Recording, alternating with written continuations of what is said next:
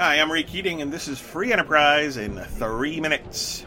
In this 35th episode, we're going to talk more about earnings. This time about the idea of a gender pay gap.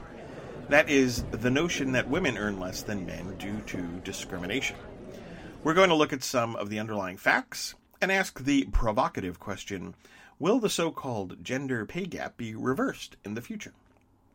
So, Let's deal with some facts regarding what men and women earn, courtesy in part from the fine textbook Economics, Private and Public Choice by Gwartney, Stroup, Sobel, and Macpherson, all fine economists. So, first, women working full time on average earn about 79% of men. That's up from 60% in 1980. So, with the changes in the culture come changes in the earnings profile of women. Second, women work on average five fewer hours per week than men, thereby further closing the gap, with women's hourly earnings topping 80% of men's.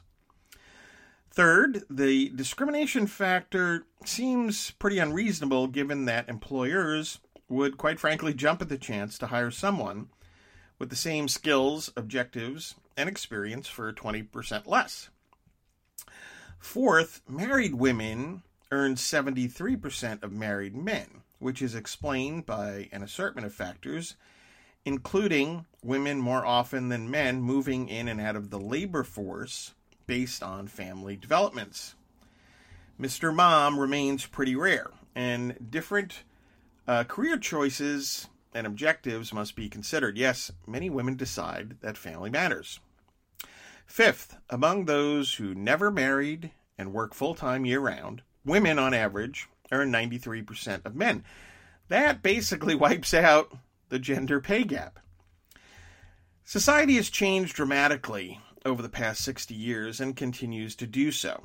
Consider that women have moved from 39% of those graduating from college in 1961 to 57% in 2015. For a variety of reasons, fewer men than women choose a college degree. Hmm. Given shifts in the economy, one has to wonder if the so called gender pay gap might be flipped in the future. I'm sure that will go over well with certain audiences. More on earnings in our next episode. I'm Ray Keating, economist, columnist, and author of the Pastor Stephen Grant novels. Also, please take a look at and use my latest book, nonfiction book, the Realistic Optimist To Do List and Calendar 2019. My books are available at Amazon.com and at RayKeatingOnline.com. And check out my website, DisneyBizJournal.com. Like and follow us on Facebook at Free Enterprise Economics and on Twitter at Free Enterprise 7 and subscribe to Free Enterprise in three minutes at iTunes.